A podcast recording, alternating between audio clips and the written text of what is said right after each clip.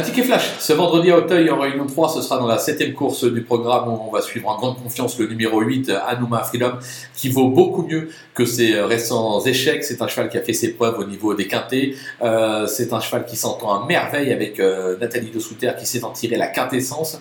3900 mètres, pas de souci. L'engagement est favorable. Je pense qu'il peut en profiter pour renouer avec le succès. On va donc le tenter gagnant et placé.